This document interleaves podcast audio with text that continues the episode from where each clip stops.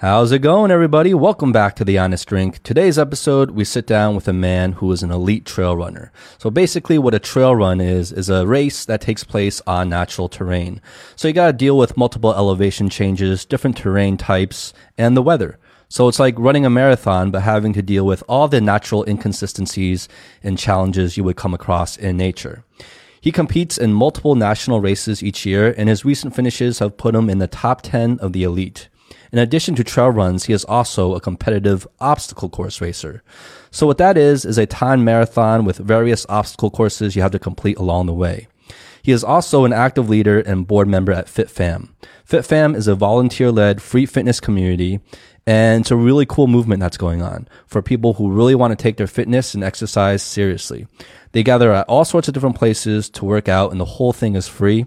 This community started in Shanghai and has currently grown to over 10 cities worldwide. Aric and I, we had a great time talking with him about fitness, life, running. So without further ado, please welcome Joseph Sun.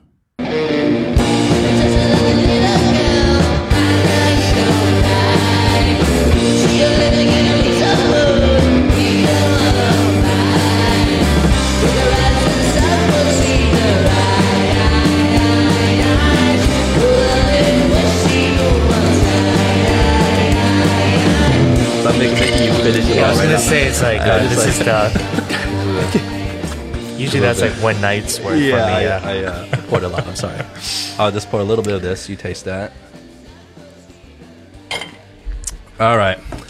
Um, Joseph, Hello. thanks for coming on the show, man. Of course. Thanks for Ha- making the time. Happy to be here. Yeah, Oh, this is very good. yeah, it's pretty good, right? I like the draw. And in the meantime, uh, we're almost forgetting to do this. I'm Justin. I'm Aric. Howie's not with us today, but fuck him. Um, and we have our guest Joseph. Yeah. Are you a whiskey much of a whiskey drinker, Joseph? I am uh, definitely a very casual uh, whiskey drinker, so um, I feel like Which one? You I know what I prefer. I feel like Aric Okay. prefers. No, no, no. Which one do you prefer? It's, it's I actually you. prefers uh, the Jura. Okay, let's do let's it. go. Boom. It's perfect. Sure. Yeah. Justin was really hoping for that result too. He almost gagged last time.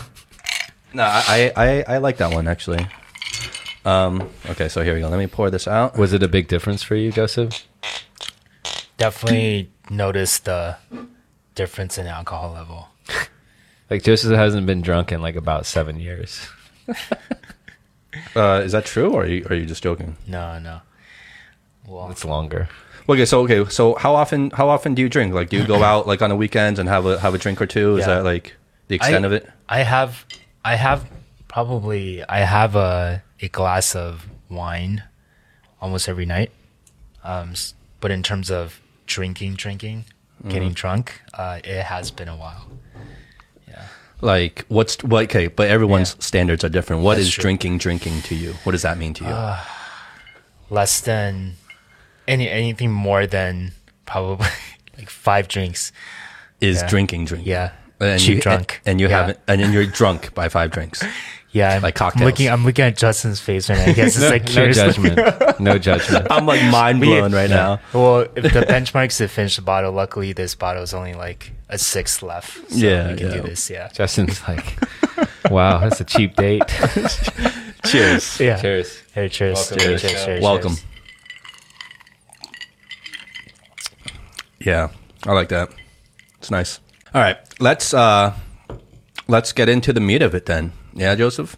Let's How about it. that? Let's do it. Uh, So really, I mean, you're an interesting guy all around, but I think the focus of what we want to talk about with you today is more like fitness related. Um, because I know you're deeply entrenched and involved in the fitness community in Shanghai, um, publicly and privately in your personal life, I guess. So, I guess maybe the first general question is like, what what is your fitness philosophy? Like, what does fitness mean to you? yeah, awesome. So, I think uh, maybe I can just share a little bit of um, just a little bit of my background and Yeah, go ahead. Um, So I, I think growing up, I've always really enjoyed uh, playing sports. So super active, um, especially compared to my brother who, who wasn't as athletic as me. Um, but I really enjoyed basketball. That was like my first sport sport growing up. I think a lot of uh, Asian kids growing up in the U.S. seem to have loved basketball. So I Yeah. did that. Um, I was really really short though, and, until probably freshman year of high school. I was pretty much looking up to. I remember always looking up to the girls like until high school. And So then you had your growth spurt at freshman year of high school? yeah, it was Okay. like until freshman year of high school, and then um, so yeah, I played play sports growing up. Never on the the the, the teams, and then high school, um, I picked up golf as a result of my dad playing a lot. So I, I joined the high school golf team. Um, did a little bit of running, um, but again, it was never like I've always enjoyed exercise, but I've never really um, committed myself to being the best at a certain sport or being really good at running or what, whatever it may So be. So you weren't you weren't like a jock or anything. You wouldn't No. define yourself. No, not not a jock, um, but I I was always known to be like very energetic. Like it, it was always about like I would give a lot of effort. Okay. Um, whatever sport I played, there was a story where I actually played. There was a bet. It was like played two on one. Um, it was me against like two other guys for basketball. okay. And then um, I had a nickname on the basketball court called the Beast. Um, but basically, it's like I'm one of those guys. It's like I'm not super quick on the basketball court, but I, I like I just like I'll get like every rebound, Okay. and I'll be quite aggressive with so like defense was your thing. yeah defending and just like being using my just basically like Your energy, Energy, your, your yeah. activity. He was Yeah. like the Dennis Rodman of the Asian LA community. yeah yeah pretty much um so actually yeah that that story I actually beat them that was was, was really funny but Wait, think- you you were the one Yeah, I was the one, and then And they were the against two, so you- two you- guys. Yeah, and you beat them. yeah. Wow. Um, I think I won twenty dollars, but it was just funny because a bunch of other guys were just giving those two guys crap. Is like if you guys just use a little bit of strategy, it shouldn't be that hard, right? Yeah. Um, but yeah, just like fast forward, I think it was probably not until um, in the past, I would say year and a half, where I really, compared to my past, where I really committed myself to um, dedicating myself to improving, whether it be running or I've done a couple obstacle course races in the last year. Um, So, yeah, so I, I, to answer your original question, I think uh, my philosophy would be, I think, I think it's um for me it's like I've always enjoyed sports, but it's evolved over the years, and I think a couple of things we can probably dig into here. It's like whether it's working out with a group, um, setting some clear goals when it comes to races. I think that's that's kind of changed. So what what kind of races are you talking about? Yeah, so let's see. I did um so I did so recently I've been and Aric, Aric knows as well. I've done a couple uh, a few Spartan races this last year. And basically Spartan races um is uh, obstacle course racing, so it's a mix of running plus um you do a lot of um you go through obstacles basically. So think like monkey bars, rope climb, So it's like a marathon, but with obstacles in the way. Exactly. So so what's good about it is that it's um it not only is cardio but it also tests like upper body strength. So it's pretty good in terms of all around training. Um, so I've gotten into that the last I would say especially the last half year. Um, and that was primarily thanks to I think having a group of people to who are really passionate um, about getting better. I think that's helped me a lot. Just be more focused. Yeah. So so this um so did this click about half a year ago in terms of like your involvement in the in the fitness world and Yeah. just even your own personal philosophies or Yeah. was this something um that started much earlier or did it kind of click for you just Yeah. about half a year ago and Yeah. that's when you really Yeah, got yeah. into it? Yeah. So I think so I think it was um basically when I got to Shanghai I I was exploring different gym memberships and um When was this? this was uh almost four years ago. So I moved to China about uh, so January of 2016. So I'll be approaching four years. And I was exploring gym memberships. I was looking at yoga places, and I I thought all of them were quite. It's either they were re- really expensive, or um, the facility itself wasn't that nice. So I ended up signing up for just a very mediocre gym, and working out, like lifting weights by myself in the gym. Didn't really have a clear fitness goal. And then But so you were just like casually working out. Like how many how many times a week at that point were you working out? Like four four or five times a week. Um, Oh, so you were going- So I, I so I, I was like staying active, but I wasn't like it wasn't very. I wouldn't call myself very inspiring in the sense that I was just kind of going along with the flow. You were just doing some like traditional workouts in Yeah. the- in, the gym. Exactly. hitting- like using the treadmill, elliptical machines. And, Yeah. and Yeah, just- yeah. And you work out for like an hour and then Exactly, like Okay. treadmill.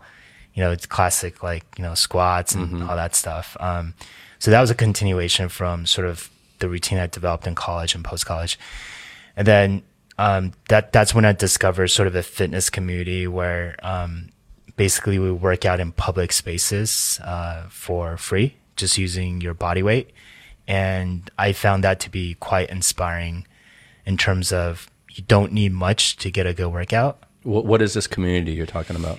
Yeah, so um, it's the community itself is called FitFam, so it's short for Fitness Family, and um, it started in Shanghai with a group of small people about uh, I would say it's about three years ago now, and they were uh, originally the group was called the People's Gym. They started at Luwan Stadium, and there were just a bunch of people who wanted to work out together. Um, and then eventually that that community grew.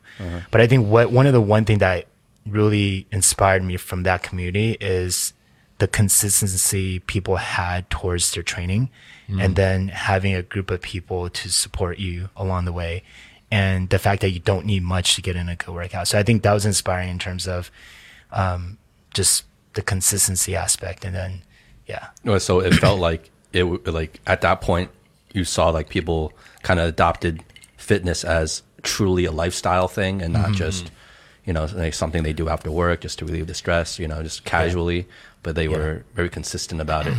Yeah. Over time, and the workouts were pretty hardcore, or what? Yeah, so the workouts were it was just it was a different vibe than the people you see at the gym. Like How so? It. The people some of the original people that I met through FitFam, they were just very passionate about like getting a good workout without needing much. So it's um like I think most probably most people know about this um like HIIT format where it's like high intensity interval training where you work out really hard for a set amount of time then you rest.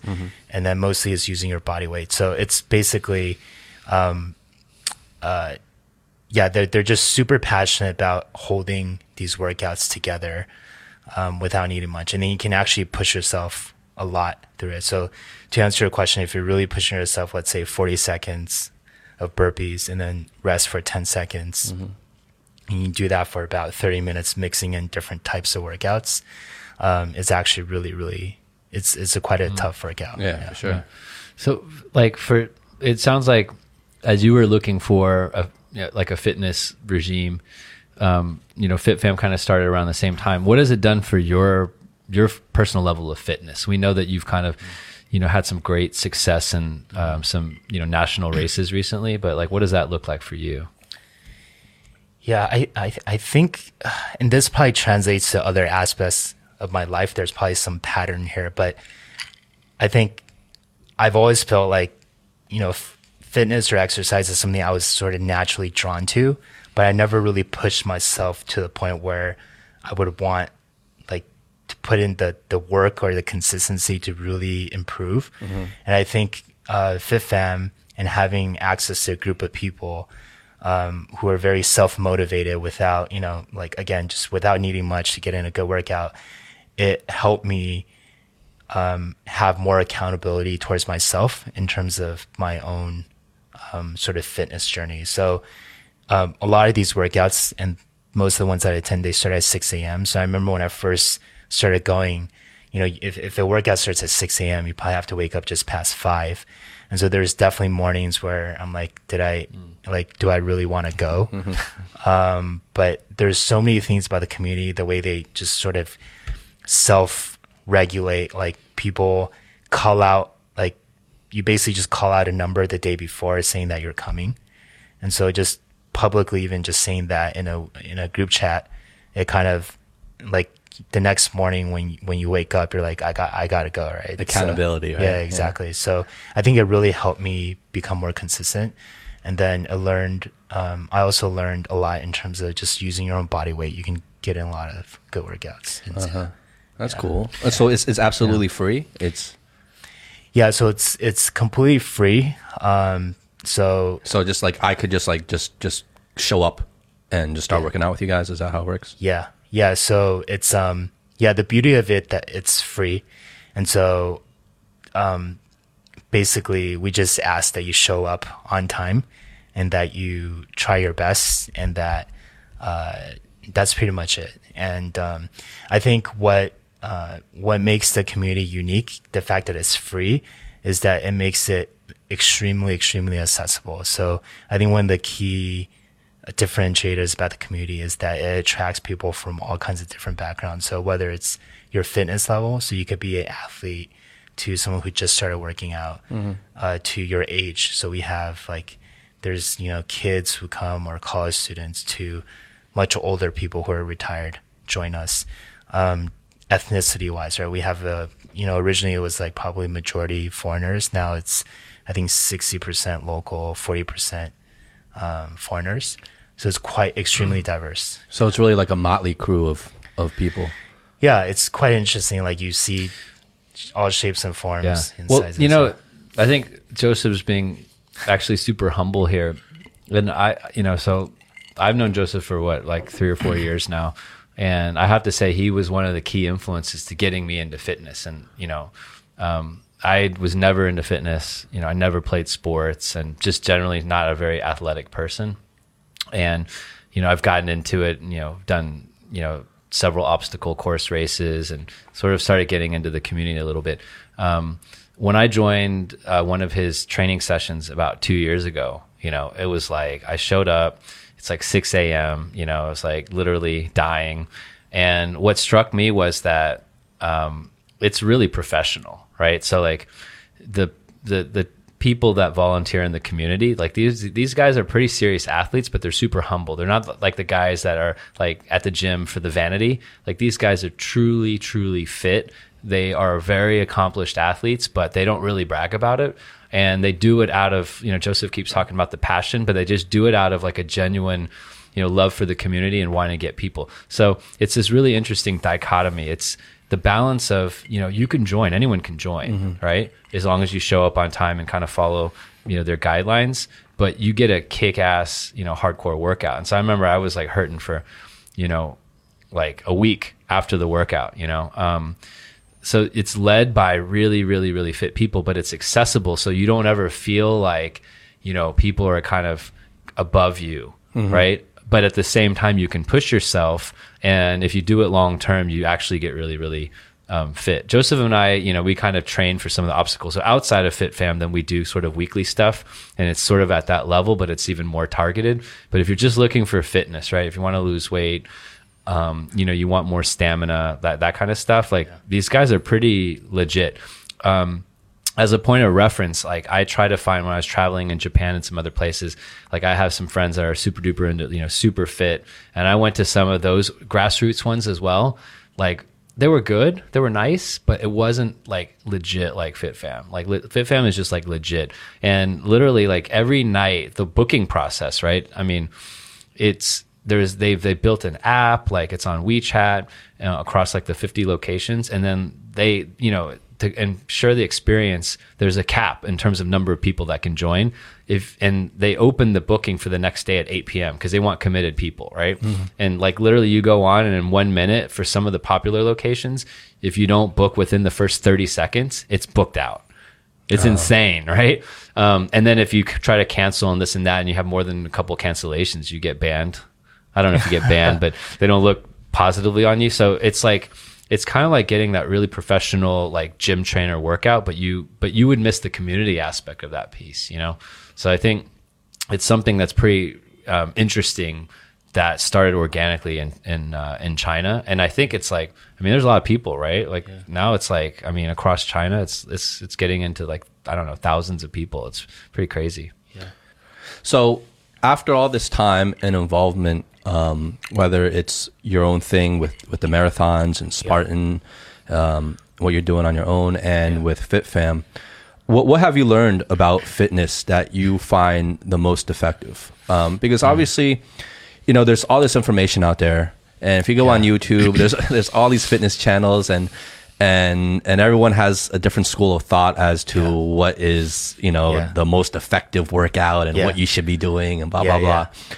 So, you know, and obviously there's a, there's a lot of misinformation out there as well, Mm-hmm. right? So, what what have you learned to be most true and effective Mm-hmm. for you?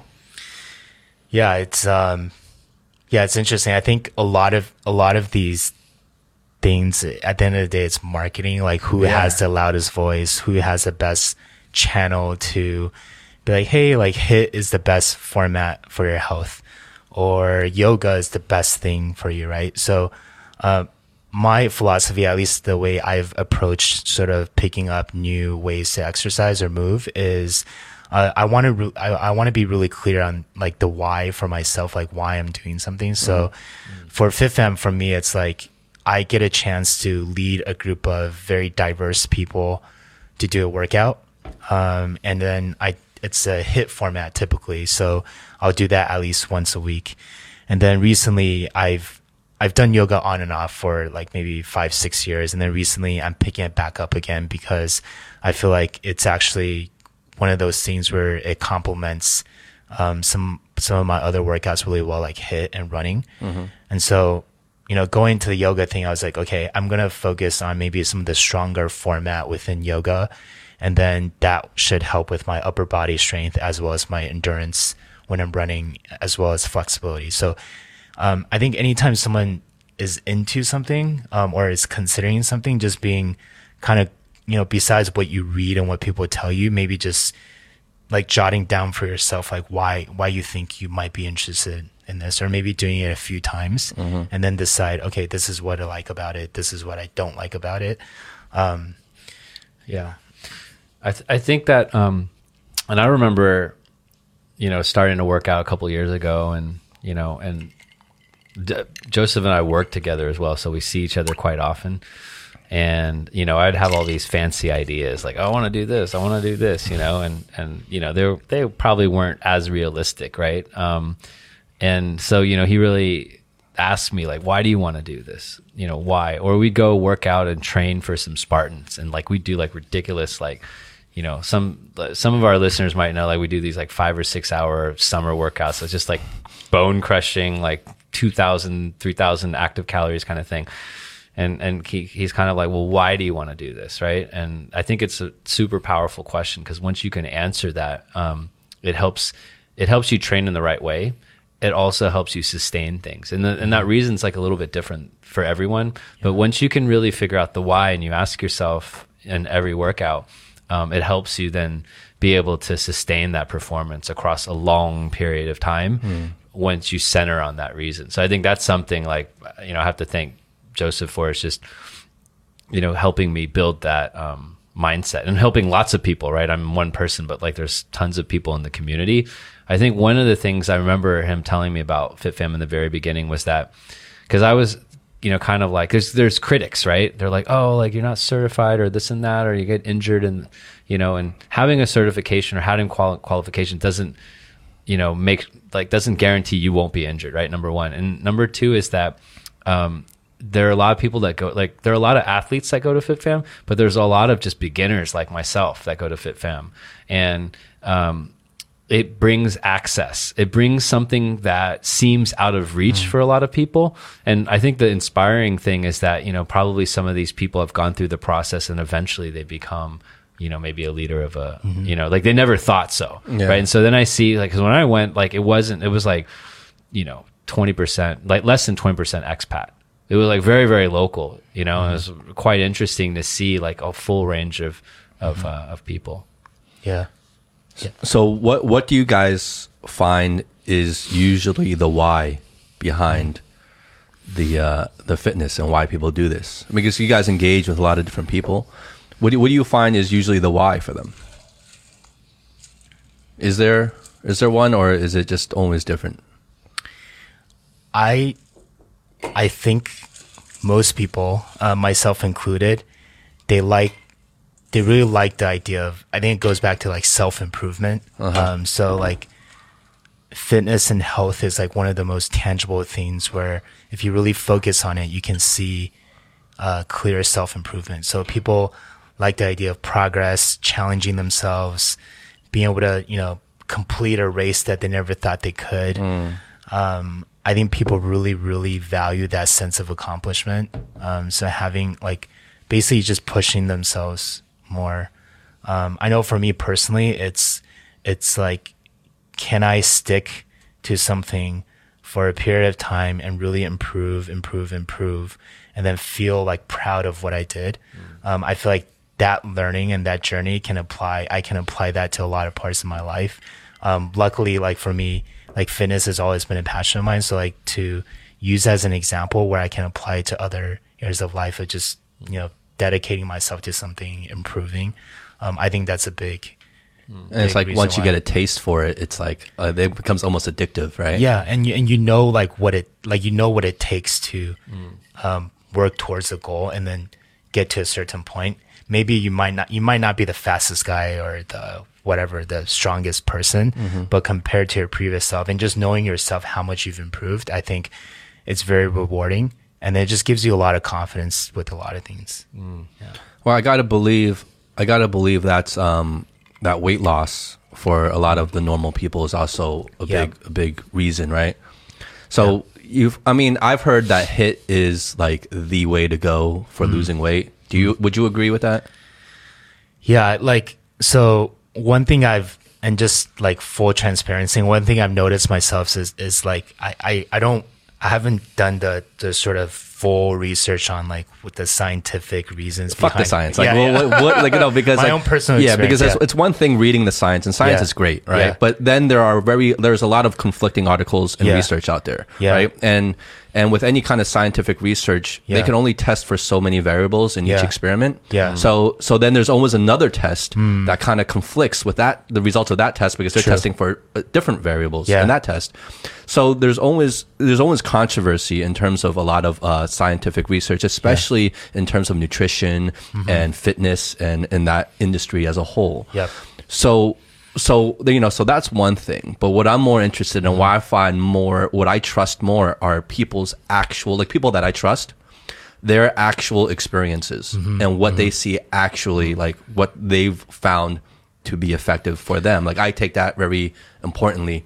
Um, I mean that weighs a lot in my decision making, Right. Versus just reading information online. And sure. um, just one disclaimer here, right? Um, so uh, Joseph and I work in a company that where we have a lot of fit people. Like it's this, you know, the, the, a lot of people that are, um, you know, that are regularly work out.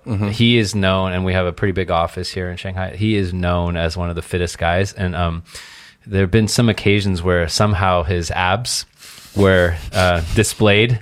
Um, and yeah, there was definitely some high pitched Dis- cries. displayed where. Uh, I can't remember. Like, I think he was doing some leading some workouts, but he is known, um, you know, because I think most we haven't released our videos yet, right? Mm-hmm. Um, but he's known for having that like chiseled, chiseled body. Like he's ripped, right? Mm-hmm. Like I always embarrass him when we go to races because he likes to race with his shirt off.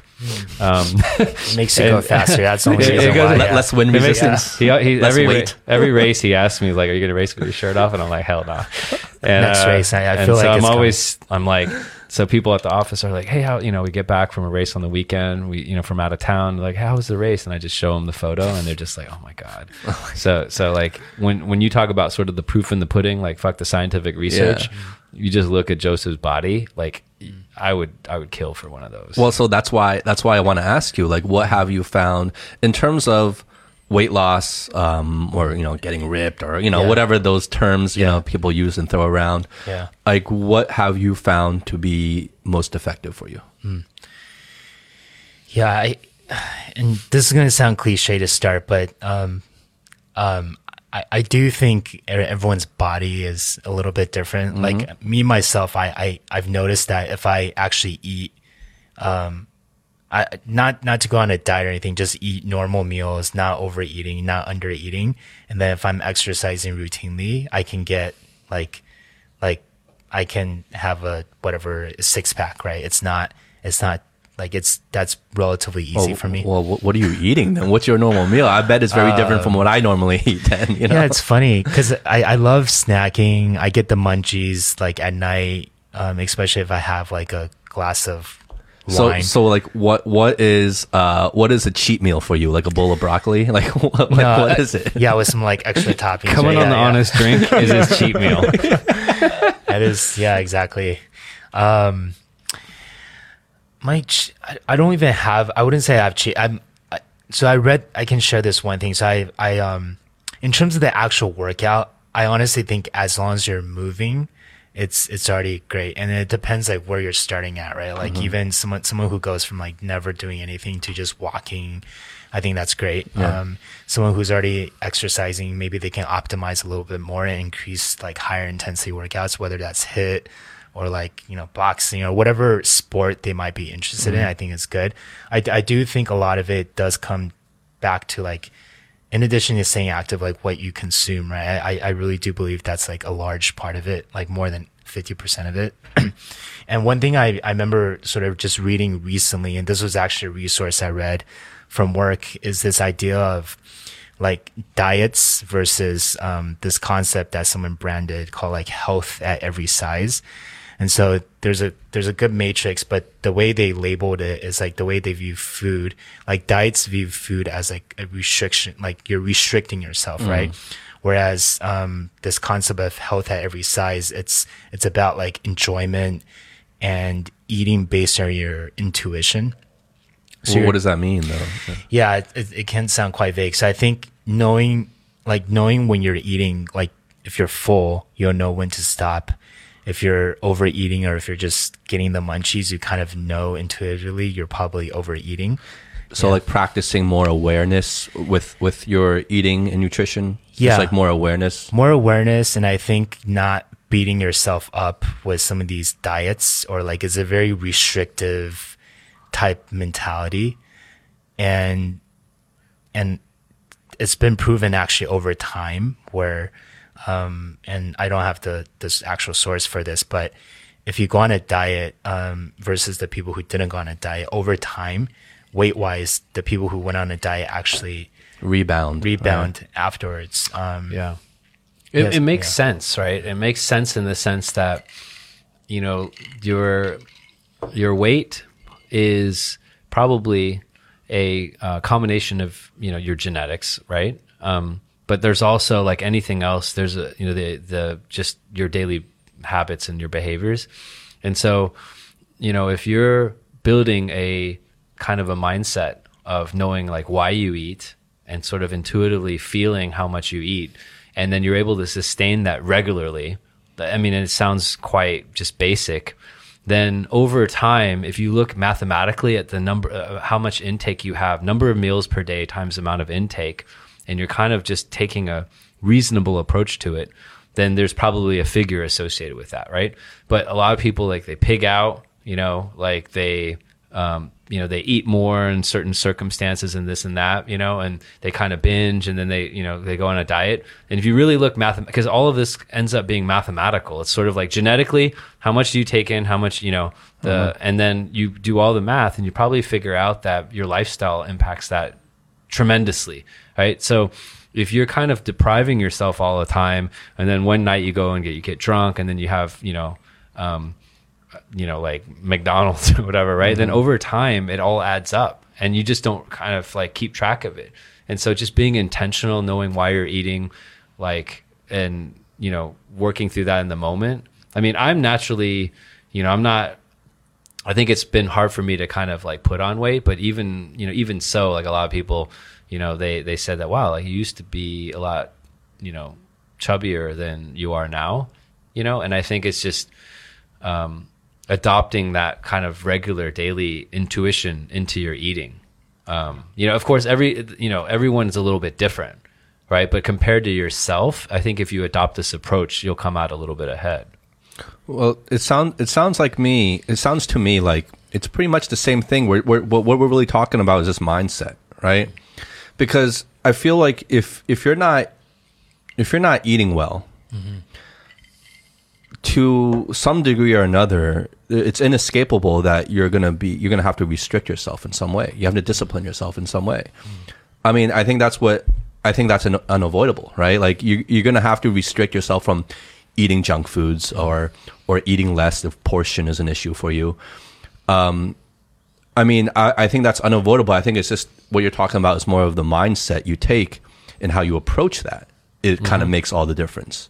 Where you don't where you don't see it as mm. restrictive, mm. but you see it more as like a long term lifestyle lifestyle change or something like that. I think the rebound effect is so it's like I think if you deprive yourself, then the rebound effect is so much stronger. It's like like I think if you if every meal you eat to the point where you're satisfied, right? Because like I, I went through a period where it was kind of like you know I'd have some drinks and I would eat and I would go overboard, like you know I would be eating more than I needed to, mm-hmm. and eventually I kind of got used to that feeling of just pigging out, right? And then like whatever it is, unhealthy foods, and it was never really satisfying.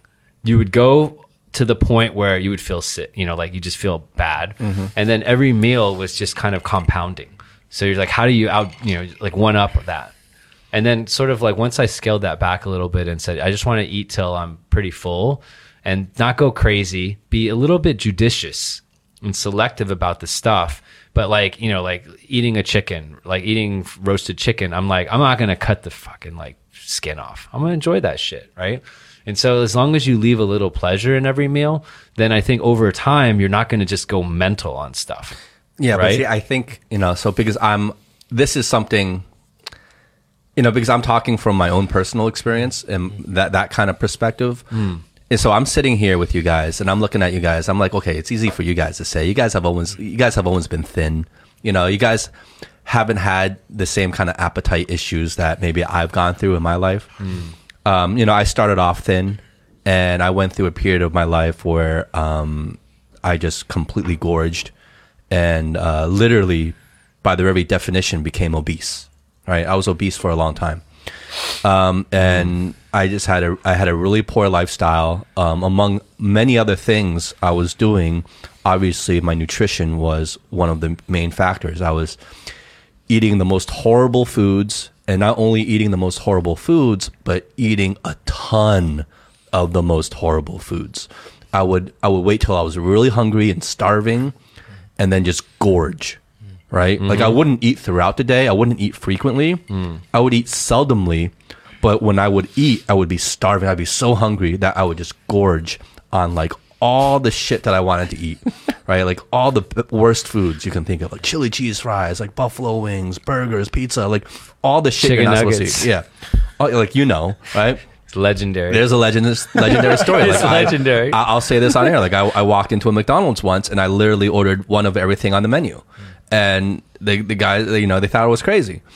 Um, I was there. So, so yes, and it was three of everything, not one. Three of everything. so so so so so I'm saying I don't think I could be wrong. I don't I don't know, but I don't think you guys have gone to that place and let let yourself go that bad before, right?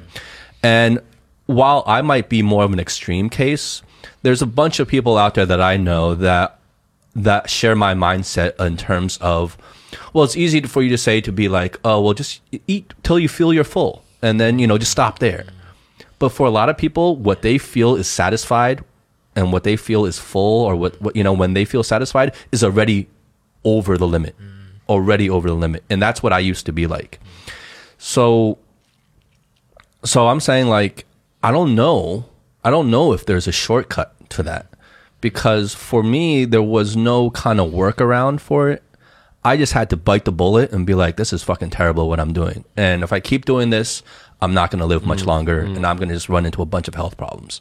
So i just had to find it in me to discipline myself and bite that bullet mm. and just be like look i just can't eat like that anymore. And it was really tough. I rebounded several times. I failed over and over again. Yeah. it took me several years, but now I'm at a place, and I'm not perfect. I'm not there yet, but I'm much, much better than where I was.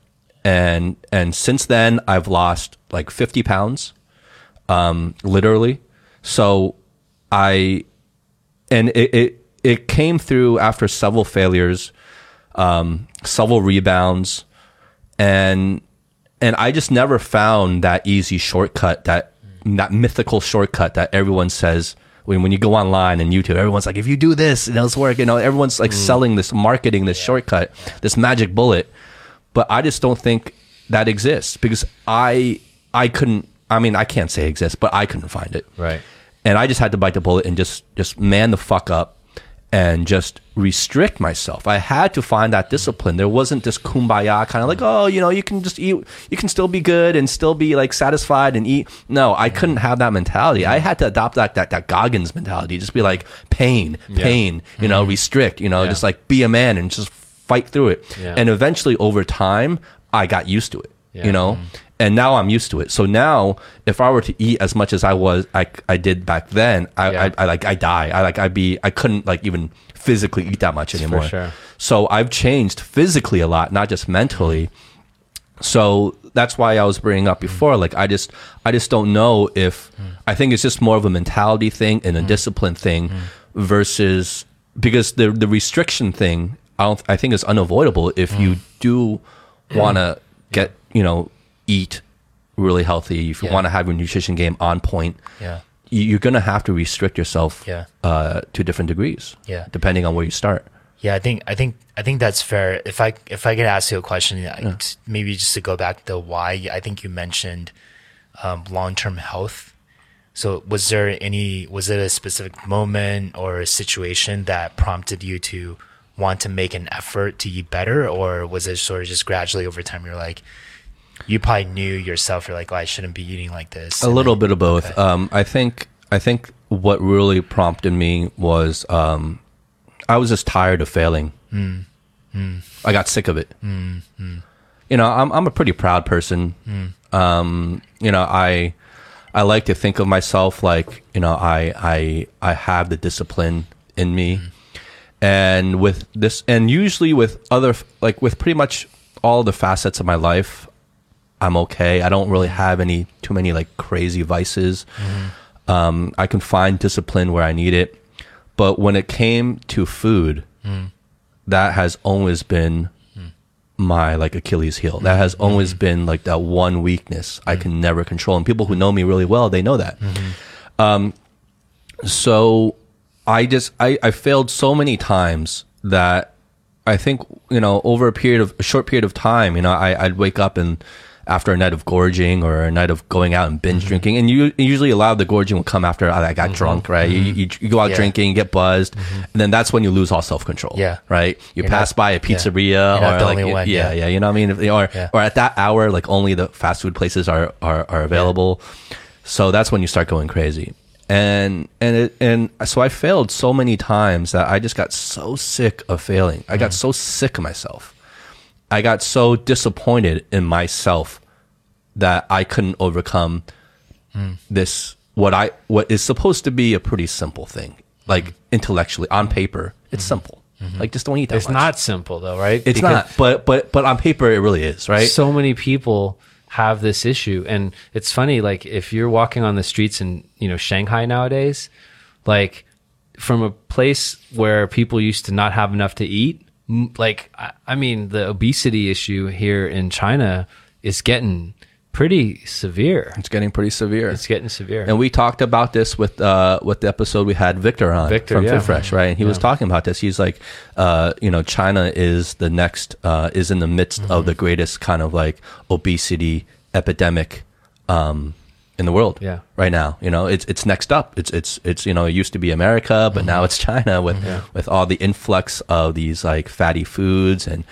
And fast food joints and all these like convenience store like you know like snacks and Yeah. that they've never really um, had they're before. engineered right They're like engineered, like yeah. like you know back home in america we have you know, Pringles and, you know, all that stuff. But here you got like, you know, Kang Fu Mian, you know, like, I mean, it's, that stuff is engineered to make you want to eat it. It's engineered to taste fucking awesome and be addictive, right? I know. But I just stopped, like, I just don't eat it. Like, I just, because I, I think if you once you eat it, it's like Pringles. You can't just have one. Yeah. So I just like I just don't eat it, and so then over time you just kind of like the the, the desire kind of wanes a little bit, you know. Yeah. I think I think it does go back, and i think our listeners will really appreciate that.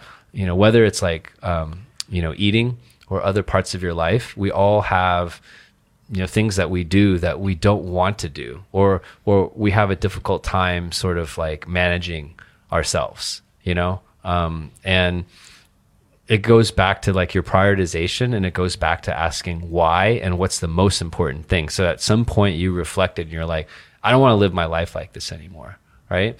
And you know you had to had that have that belief then that drives everything so whether it's like diet or fitness or whatever it is i think a lot of us are in a bad place. Um, for me, like inactivity, you know, I yes, I've been you know naturally kind of just skinny, but I had a lot of inactivity. You know what I'm saying? Like mm-hmm. over the week, like I wouldn't do anything. Like I just I wouldn't, you know, and it was it wasn't good to not sort of be active, right? And I think you know you get to a point where you're like, okay, why is this happening? And then what are the little dominoes that you kind of have to do?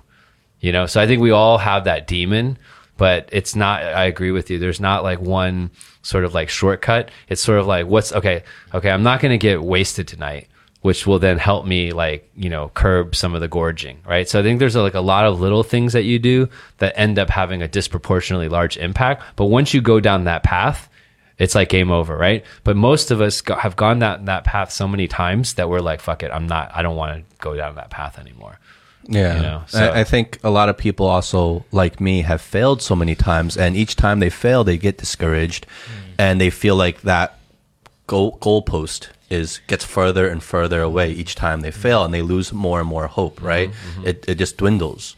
So I, I kind of had to catch myself and notice like, no, like each failure doesn't set me back further.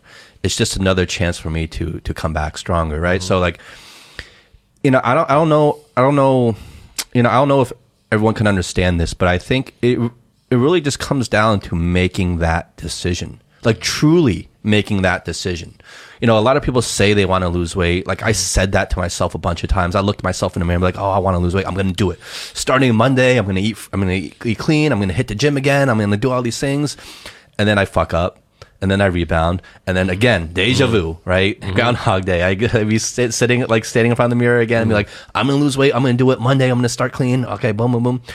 Um, but and I was only lying to myself that I truly because looking back, every time I said that to myself, there was a piece of my mind. There was a there was a there was a voice in my head, a faint voice in my head that wasn't hundred percent on board mm. with doing with with you know getting right. Yeah and there was always that little bit of doubt, that cushion mm. that said me like, well, you know, like you know, I'm like so I'm saying it to myself, I want to do this, but I never truly made that decision to myself. I am going to do this because mm. there was always that that that voice in my head, mm. almost inaudible, but it's there.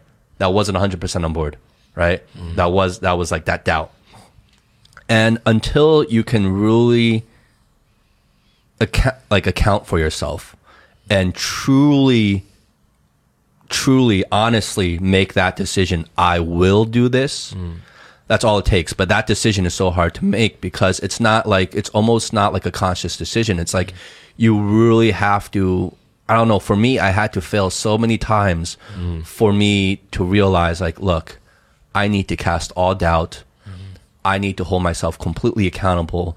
I, I, had, I need to be 100% on board internally, spiritually, everything, mm-hmm. mentally. I can't have a fraction of a doubt because if I have a fraction of a doubt, I'm going to fuck up again.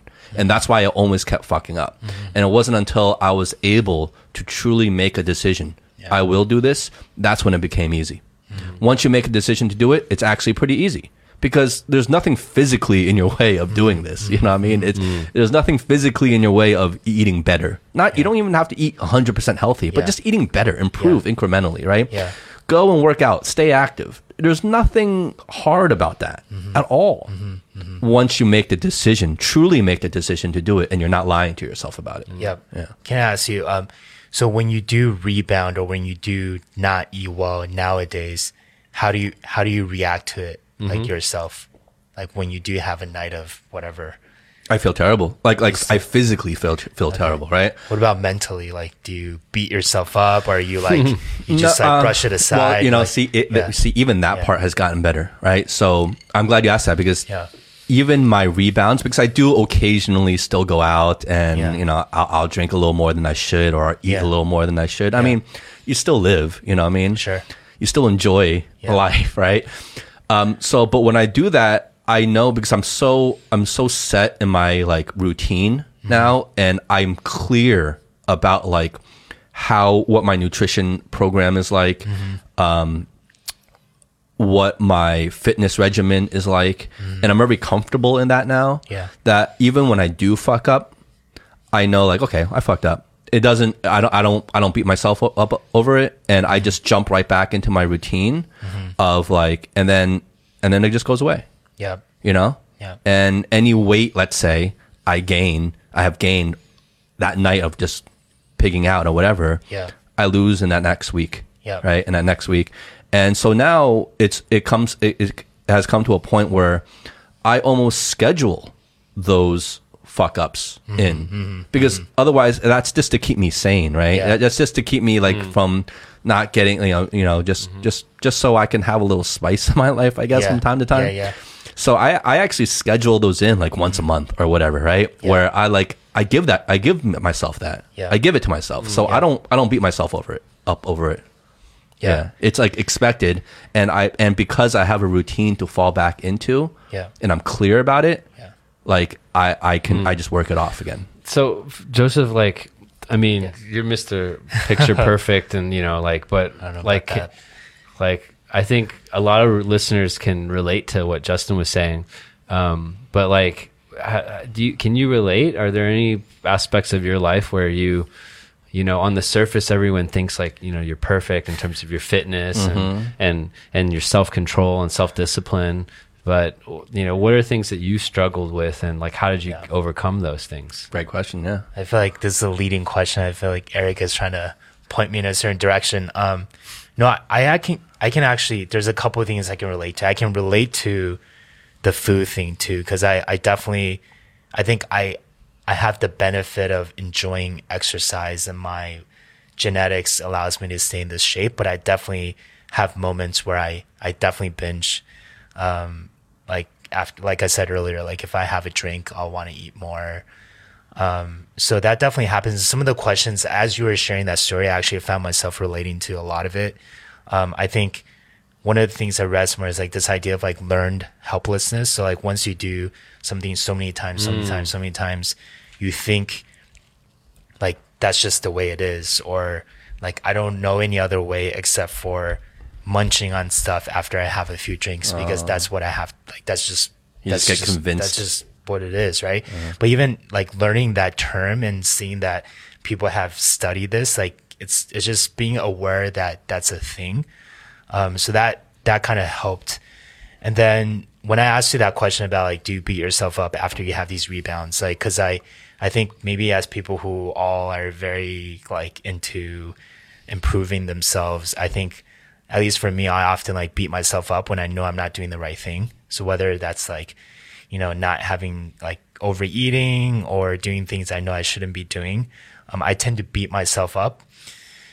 But then it's good in some ways because it pushes you to want to improve more but at the same time it can have a counter it can be counterproductive if it makes you kind of like you're not as like your guilty your sense of guilt like outweighs your ability to like improve.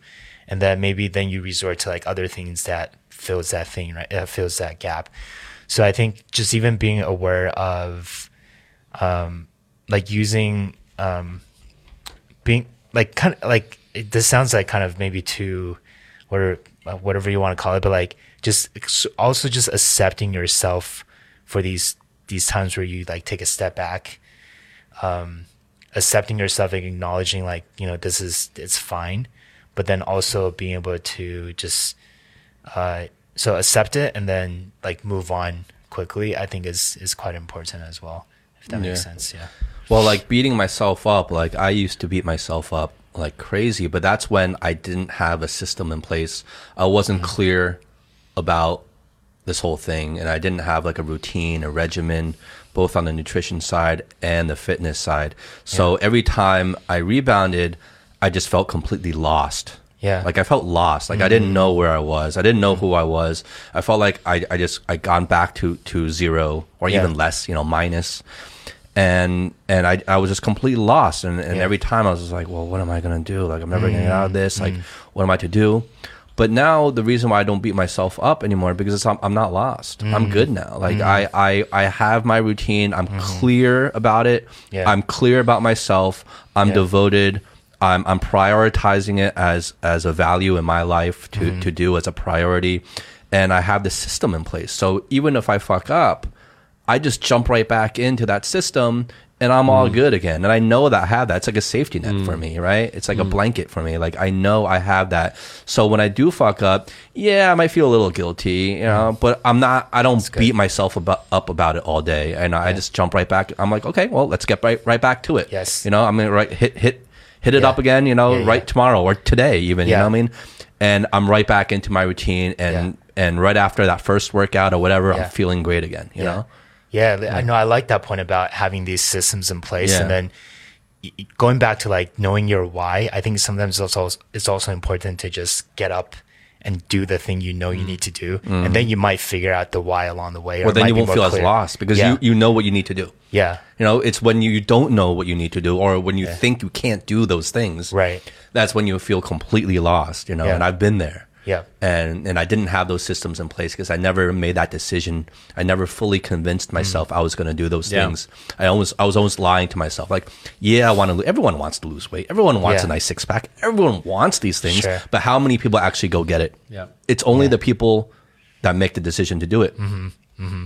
And that's it. That's Yeah. the only thing separating the people who don't and the people who do is that decision. yeah, Yeah, you know, it's interesting. It's um it's like you're falling in love with the idea of the outcome rather than, you know, enjoying the you know, just the the work that it takes, the action, the daily action that that it takes to get there. And Yeah, so once sure. you build that system, you kind of, you know, you enjoy those daily actions, right? And you're not falling in love with the idea of the outcome, right? Or that, and I think media and all that, you know, photos of Joseph's abs and stuff like that, it doesn't help, you know, it's like it makes us fall in love with those ideas. I think the other thing is that, um, there's the irony from, from your story, right?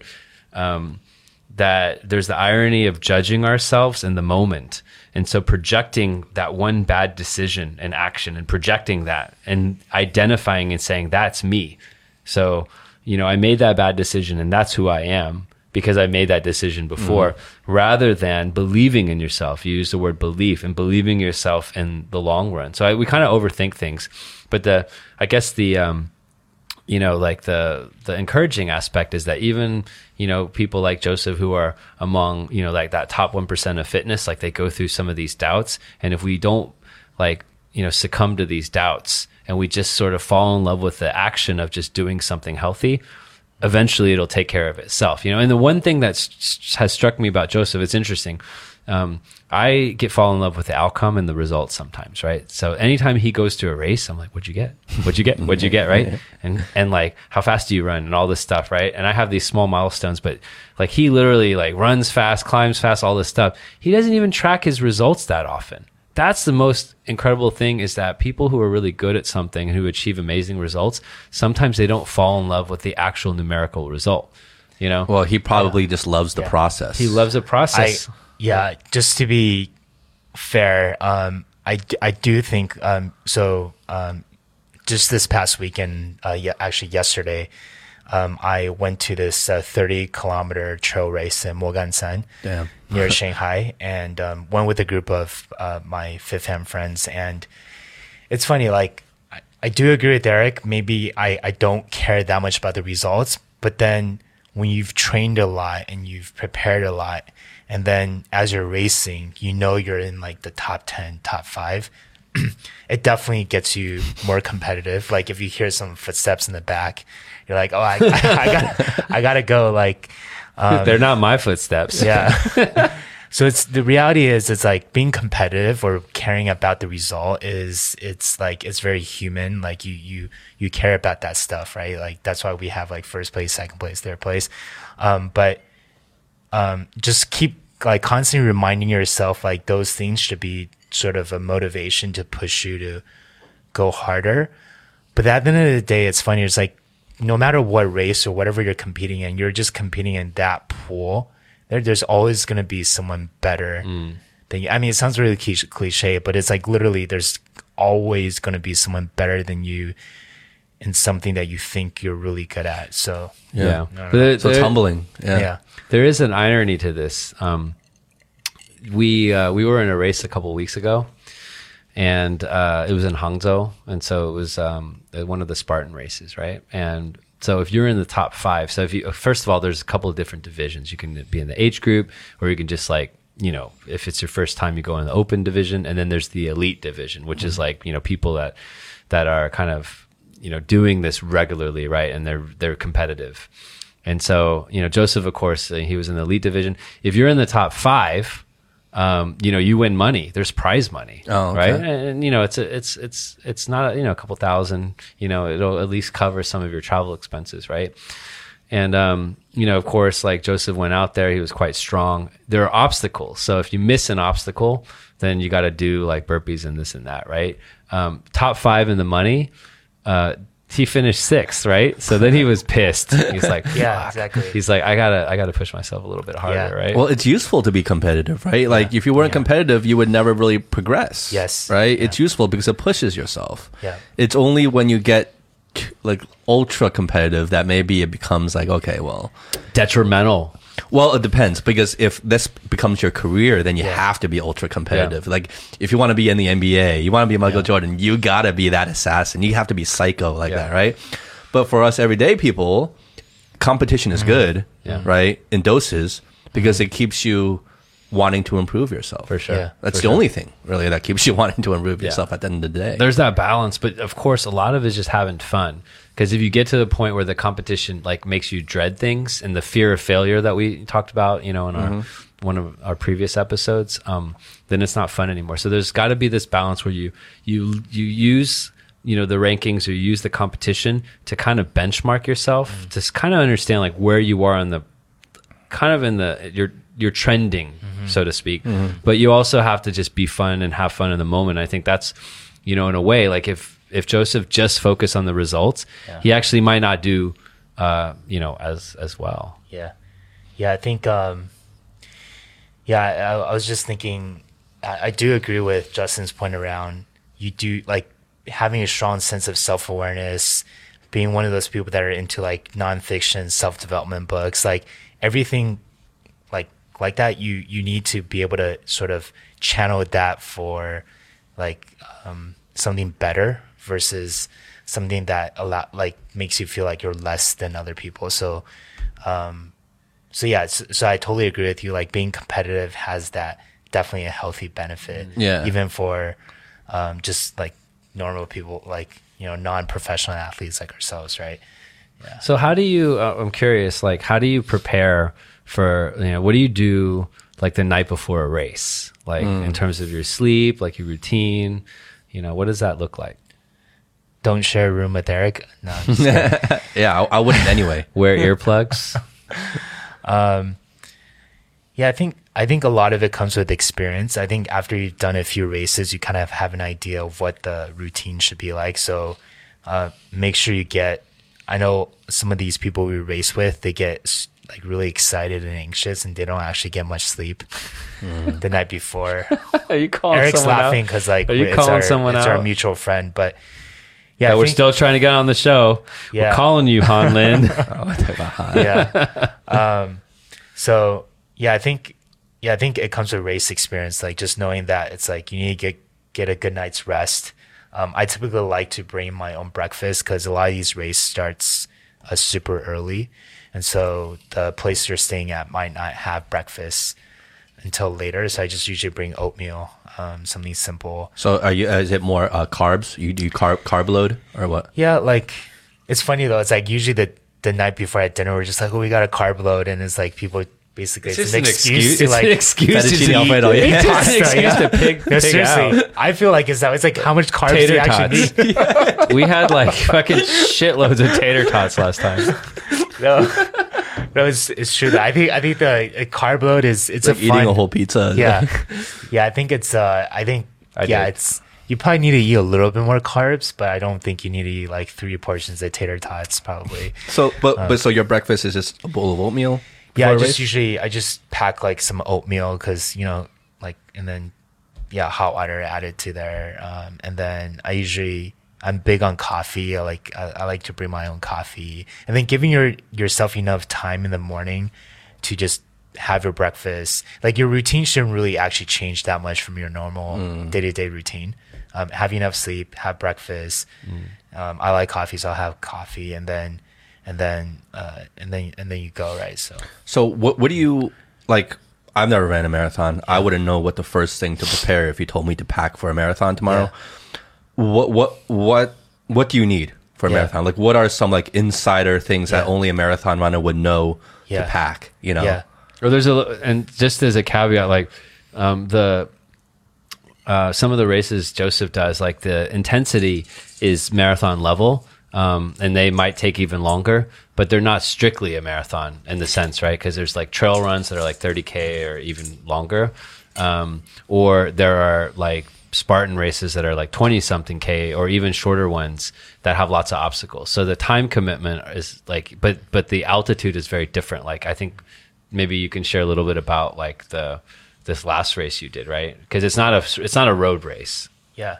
Yeah. So um, recently I've been more into trail running. So trail running, the biggest difference with that, with marathons is that there's elevation gain. So you're out in nature, climbing mountains up and down. So I know friends who have never run run a marathon before, and they're really into trail running. And and it's, the beauty of trail running is that you get to be outside in nature.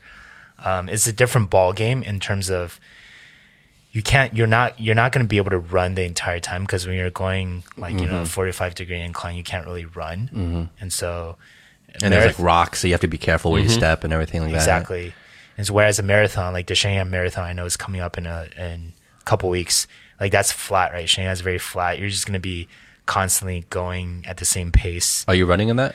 I am not um, not the Shanghai Marathon this year. Um, whereas a trail run it's like you can't you don't really know what time you'll get because it's like there's incline, decline. So many variables. Yeah, exactly. Um, so I, I guess in terms of like what you want to prepare and pack, um, I think again it kind of goes back to like after you have like there's a standard list that they'll tell you for these trail runs, like especially for the longer ones, you have to bring a water bag. Um, you have to bring. Sometimes they ask you to bring an emergency blanket, which is this really small foldable thing, just in case it gets really cold or hot um, they tell you bring like an energy gel. So there's a standard list, but a lot of times they're, they're, the list is for the most conservative type of sort of demographic, especially in China. There's a lot of people who actually sign up just so they can share on their moments or take a photo. So like for those people, yeah, it's surprising, right? Oh, I'm not surprised about that one bit, man. Yeah. I'm sure there's a bunch of people who just sign up just just so they can like like Yeah. show their friends and brag like, Yeah. oh, I'm joining a marathon, but Yeah. they're not about that life, you know. Yeah. I, I do that. Does that frustrate like like your like you real athletes, like Yeah. you real marathon runners and trail Yeah. runners, like who who take this sport seriously, Yeah. and are passionate about it? Like, do you do you like do you get frustrated by those people who are just joining just to Yeah. I just think to seem like they're fucking? Yeah, yeah. No, I think um, I, I can share a funny. st- I think it's kind of funny. So yesterday during the race, like I was, it was a 33 kilometer race.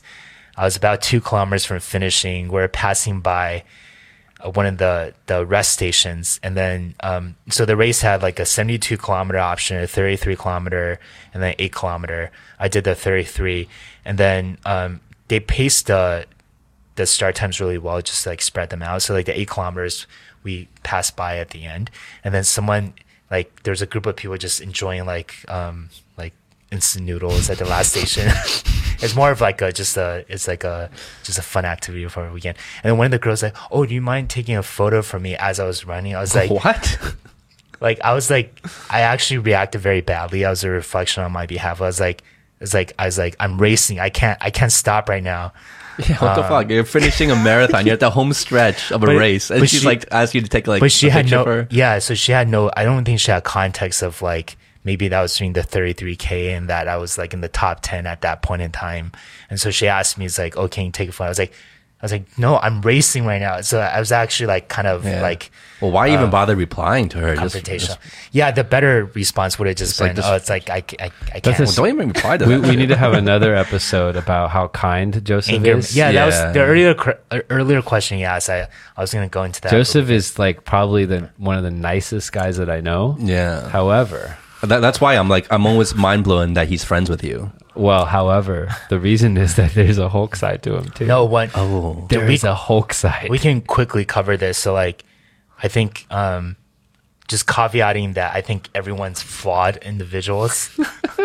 what's your Hulk side? Um, what's your Hulk side, Joseph? yeah, exactly. Um, but it, like maybe it's my my tone, maybe it's my demeanor, but people often assume that like I used to always get the compliments like, "Oh, you're like a really nice guy," Mm-hmm. and I used to like kind of hate that like That that label? That label? um, because I just one I felt it's Nice kind guys of generic. last, that like kinda- nice guy finish last is kind of generic. Yeah, But then now I literally just tell them it's like I have like a mean streak. I'm actually I oh yeah. yeah. So I just like saying that because then it's like there's no surprises and that's the reality. You know, Yeah. we work together. We work together. So you know, sometimes when I'm a little, when I kind of go overboard with my feedback. Yeah. yeah, like the funny thing is like I don't I don't actually for me it's like I have a stronger self-awareness of it now that I don't I don't actually feel that ashamed of it. I'm I'm I feel like I know when it when it happens or why it happens and then and I, I just like just saying that now. It's like so this is a podcast so everyone knows now they they know I'm not just a nice guy. There have been some stories. Um, so for all of you guys who live, shop, or eat near Wulumuqi Lu, anyways, if there's a raging, crazy, aggressive motherfucker, watch out for Joseph. watch Yeah. out for Joseph. He'll get you. He'll get you. Wulumuqi Lu. Yeah. So, Yeah. so Joseph, what? So where? Okay, going back to the fitness thing, Yeah. right? Like, um, where do you think? Where do you see fitness going now? You know, what do you see as the future of fitness um, in general, or even as it pertains to China and Shanghai? Like, where do you see that industry going? Where do you see that community? How do you see that community evolving from your Yeah. perspective?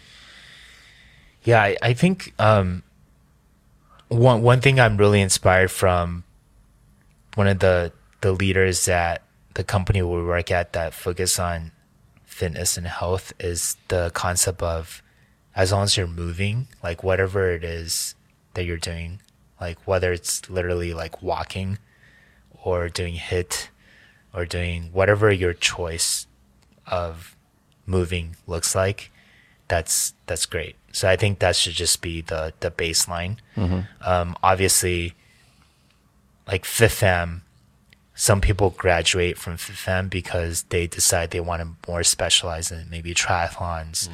or running, mm. which is it was just great. Like I think the beauty of FitFam is that it's very accessible, so it's a starting point. And some people continue to go because the reality is like whatever workout you go to, you yourself can make it much harder versus yeah. like Depends you, you can you can take it you can you take it easy. Like if you're doing a yoga pose, if you actually need a full extent of the yoga pose, is much harder than Mm, yeah. just being able to put a warrior pose and looking like you're doing it. But the reality is like you yourself determines how hard that pose is. So I think, um, um, yeah, no matter what workout you choose, I think whatever you're interested in that gets you moving, I think is great.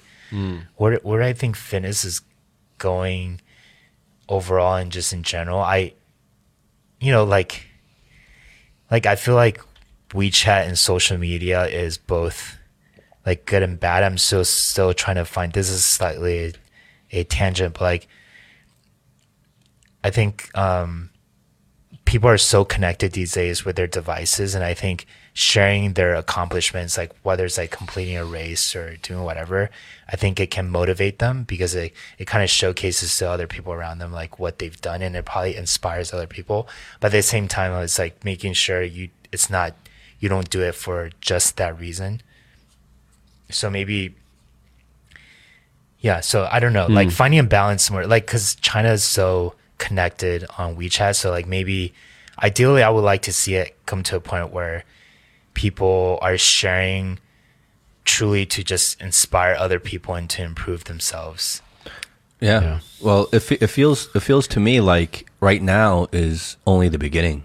It- for I'm talking in China, right? Yeah. Like like only the beginning of like the real fitness boom and the real fitness like kind of revolution and awareness and the size of the community here. I think it's just really in its infancy right Yeah. now. Yeah. Uh, there's so much room for growth. Like most of the locals still don't really work out. They don't they don't have that mindset. They don't have that um they're they're not a really like educated on in terms of like the fitness and and health benefits and Yeah. And it's not just it's just not part of their lifestyle Yeah. as much. Yeah. So I I feel like it's only in its infancy now and I Yeah. think like organizations like FitFam are awesome because like you said they're they're so Mm-hmm. accessible because they're free and it's a it's a really supportive community and it's a great workout from what I hear. Yeah. Um, but I think it's only the beginning. I think there's going to be other things um, like FitFam that are going to be popping up left and right. Um, you know, we, we we already see like gyms, like all these different kinds of gyms now Yeah.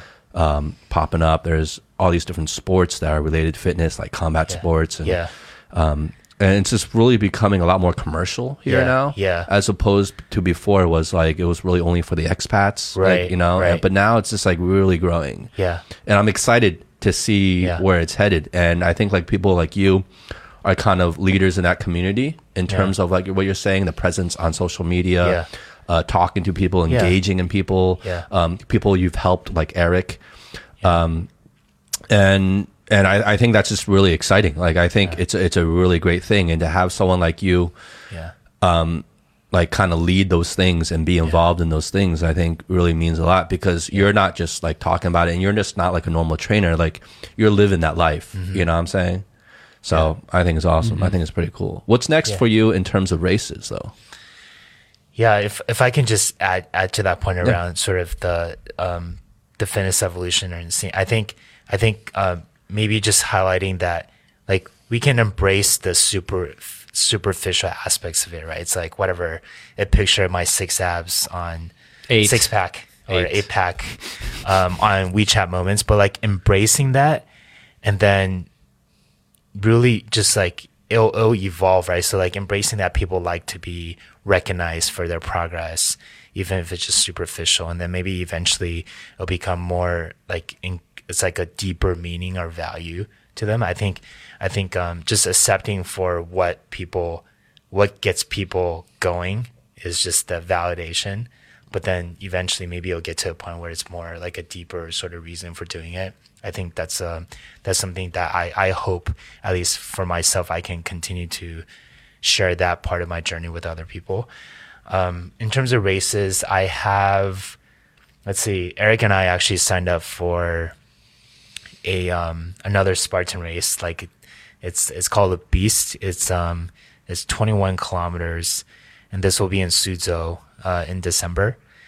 And uh, yeah, so that one should be good. I think it's a it's gonna be cold no it's gonna be pretty yeah cold that that's that is the that is the extra element that we haven't experienced quite yet this year. Yeah, so it'll be cold. Um, but I I, I think it'll be a good experience. how many obstacles in this one I think 30. 30. 30 obstacles Yeah. Yeah. So yeah, that would be good. Like not too far from Shanghai, and um, it'll be Aric's first elite beast. oh you're gonna do the Race, elite yeah. Eric oh I'm just trying to finish in the Graduating same to the calendar elite, huh? day. Like I'm just trying to ma- make sure it's not a two day event for me. You know, Aric's sandbagging. He's probably gonna get like first in his age group.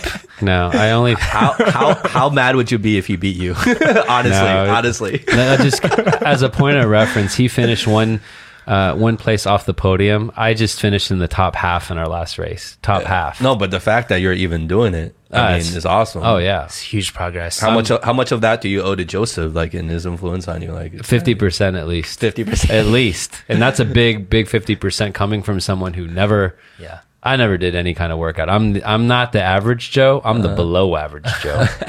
No, not to be cliche though. It's actually like very inspiring for myself personally to be able to see the impact that you have Oh, on I'm other sure. people. It's like it's just as rewarding actually. Um, so yeah, Yeah. Um, And we didn't even get to like sleep and meditation and yoga and all that stuff. Like we'll have to bring um, Yeah, you come Joseph back on, back, come back, back on. for all of that stuff. I don't think I've mastered either of those yet, but That's we can okay. talk about it though. All right, let's wrap it up on this Yeah. because I, I this is just a fun question. Yeah. Um, for a trail run, Yeah. if besides the standard things of things you need to bring. Oh yeah, yeah, yeah. what is one thing you cannot live without on a trail run or a marathon or whatever that Mm-hmm. Yeah. that it's like something you have to have Yeah. you have to prepare Yeah. and bring that is not on the standard list of things Yeah. Okay. So this one won't be that surprising, but um, I can share my personal experience. So, like, I ran my first Whiskey. marathon. yeah, exactly. It's like when you're hurting. When, when I I did my first marathon in 2010 in Los Angeles, LA marathon, and then I trained with this one friend. Originally, he was like, oh, let's just do the 10 km. And I was like, oh, if we're going to be training, we might as well do the full marathon. Of course, it's like a huge difference. um, sometimes it's like ignorance is bliss, right? You just do it. And then as part of that process, we learned about this whole minimalist idea of like minimalist running. Like people ha- used to run barefoot to hunt animals. You, you guys might have heard of this. I read the book like Born to Run. And, um, so I got really into the minimalist idea. So like shoes with like minimal heel support. Um, the heel strike is sort of towards the front of your foot rather than uh, landing on your heel. And so I've I've really try to cultivate that minimalist mindset. So when I ran my first trail race, I did a I ran in my like New Balance like minimalist shoes And his in- slippers. in the Philippines. It pretty much like yeah, slippers a so it feels like you're running on bare feet almost Yeah. With yeah, exactly. And so but so I ran my first trail run earlier this year. It was like a 47 kilometer one in the Philippines and beautiful scenery, a lot of pine trees, therefore a lot of like pine needles on the ground with a lot of elevation gain. And so I was literally like slipping and sliding uh, down the down the hill and like getting like major cramps like even like just a quarter in whereas like people are just flying down the hill. And so I think at the end of the day, you got to make sure you have the right shoes. And so it's not even like uh, uh, most of the other stuff is like mostly accessories, like oh, like how tight your pants are, or um, some of the other some of the other stuff are important. Like I think like salt tablets and pills are important for longer races. It really does help with cramps. oh that Salt- helps with cramps salt yeah, tablets like having salt. Yeah, salt tablets. I would, I would, I didn't, I didn't really take that before, but I would definitely carry some of those with you for. wait how does that work though because i Yeah. would think salt would dehydrate you more and by de- being dehydrated you would cramp up even more no Yeah, this don't is know, where like, this is no, no, no. I was gonna say like this is where a lot my way of living so far has been through experience and what people I just kind of like learn from experience. Like Uh-huh. once I take the salt tablets, it it helps. I think the scientific biological like scientific reason is there's definitely something with it. Aric might yeah. know. I don't know the biological reason. During the race, there's water stations, right? So you can constantly hydrate. It's you get to a certain point where your body loses all the electrolytes, and you know the, some of these longer races. So so Yeah. like the salt tablets help you know compensate for that. okay Yeah. So like take them before you feel the cramps coming on. Like maybe once every hour you take one tablet. Um, but I was gonna say the most important thing, hands down, is um, having the right shoes for these trail races because there are a lot of like up and down. so are you still wearing those like new balance like barefoot shoes like are you like are Not you- anymore. anymore No, I finally upgraded recently. Um, so yeah, just having shoes that have traction on the bottom where it gives you more support when you're going downhill or uphill, it makes a huge difference. Yeah. So Well, it, I would I would think because when you're running barefoot, you're you're using a lot more small muscles um, that you wouldn't normally use in normal shoes that Right. have support, right. right? Like you're using all, like from your foot, from your calf Yeah, to to totally. everything. Like you're using you're activating all these other Yes. muscles that normally aren't activated. Yeah. So all of a sudden, when you're walking or running on barefoot, Yeah, like yeah. then it's like it's just like it's you, you get a lot more tired. You cramp Yeah. up everything. You're you're absolutely right. Um, and I think our so um, we uh, we we share a, a physiotherapist who's who's amazing. Uh, we'll give a shout out to Oni. She listens to the show, and we're trying to get her on the show. Um, but absolutely, if if you train a long time without the right equipment, uh, you'll get injured. You know, and you're absolutely right. Like all the little muscles in your foot, like uh, you know, and, and one run's not going to make a difference, but over time, it does make a difference. So you know, understanding like how you run and like the um the you know if you're overpronating, underpronating. These sound like kind of like complex terms, but like when you really run, you'll you'll understand like what type of runner you are, and you have to get the right kind of shoe. And and so like in the beginning, it's really daunting, and you think it's really technical, and you think it's just like people trying to market you. But over time, you realize that your foot, your body needs support because you're going through processes that you don't normally go through right and so to optimize for some of that and to also be able to sustain that you need to right have the right equipment so i think um, oni will be very happy that joseph finally Yeah. took her advice after like 20 physiotherapy sessions like he's a little bit hard-headed Yeah. um, but but you uh, you did well right you finished in the top Yeah. 10 in a in a national race Yeah. yeah Yeah, yeah. I was just gonna say, Ani. So, like with a lot of things, it's like Ani was saying, if you really want to wear barefoot shoes, you can wear it on other days because it does actually help you work out certain muscles mm. that you don't usually work out mm-hmm. if you have shoes that with a lot of heel support. So it's sort of one of those things where like you should optimize for whatever setting you're in, and it mm-hmm. doesn't have to be one way. And I think sometimes we we're so stuck on like having very strong values with certain thing, and you apply it to like all of your life. But the yeah. reality is, like, it's sometimes you just have to adjust a little bit. So like, I want to be minimalist, but it doesn't necessarily make sense all the time. Yeah. Like so, yeah. People are like purists, where they Yeah. have like, I'm a purist. I'm only gonna run in barefoot, no matter what. And it's like they're Yeah. just like they're so caught up on Yeah. that principle, Yeah. Uh, instead of learning to adapt and adjust and to optimize for different situations. Or at least trying it and then deciding, okay, like if it's the smart decision or not. Yeah. that's right All right. Well, Joseph, that was a that was a really great conversation. Thank you again for coming on the show. Really enjoyed having you here. Cheers. and thanks for Cheers, helping us finish this bottle Yeah, yeah, too we many finished. bottles lying, Once- lying around Yeah, we've been uh, trying to finish this bottle for a while. It's it's finished now. It's a good bottle. And I think for normal people, you don't have to necessarily be on Joseph's level, but for normal people, I think really one of the things I took away is you know you just you just really got to start somewhere. It doesn't not matter where you start. Just just start somewhere. Like what you said, like FitFam was like a launching platform for for everybody, and depends on where you start. Like even just staying active and just going for a walk or whatever. Just take that first step be systematically incremental about it um, and progressing. Uh, but the starting point really doesn't matter. You know, you don't have to go from zero to 100 right away. You know, just go from zero to one and work your way there. But the important thing is to make those steps, to take those steps, and to truly make that decision for yourself. Don't lie to yourself. Um, if you fuck up, I fucked up so many fucking times. Uh, but just keep going, man, because it's it's never too late, and you have to find that discipline somewhere if you want to improve, um, and get your shit together. right on So, with that being said, uh, thank you everybody. I hope you enjoyed this episode. Thank you again, Joseph, for being on the show. You're welcome back anytime, and uh, it was a pleasure.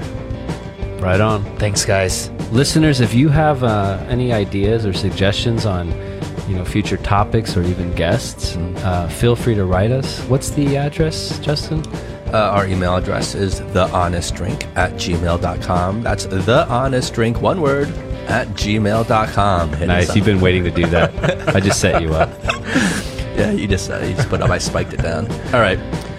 Thanks, guys. See you next time. Peace. peace Bye, guys.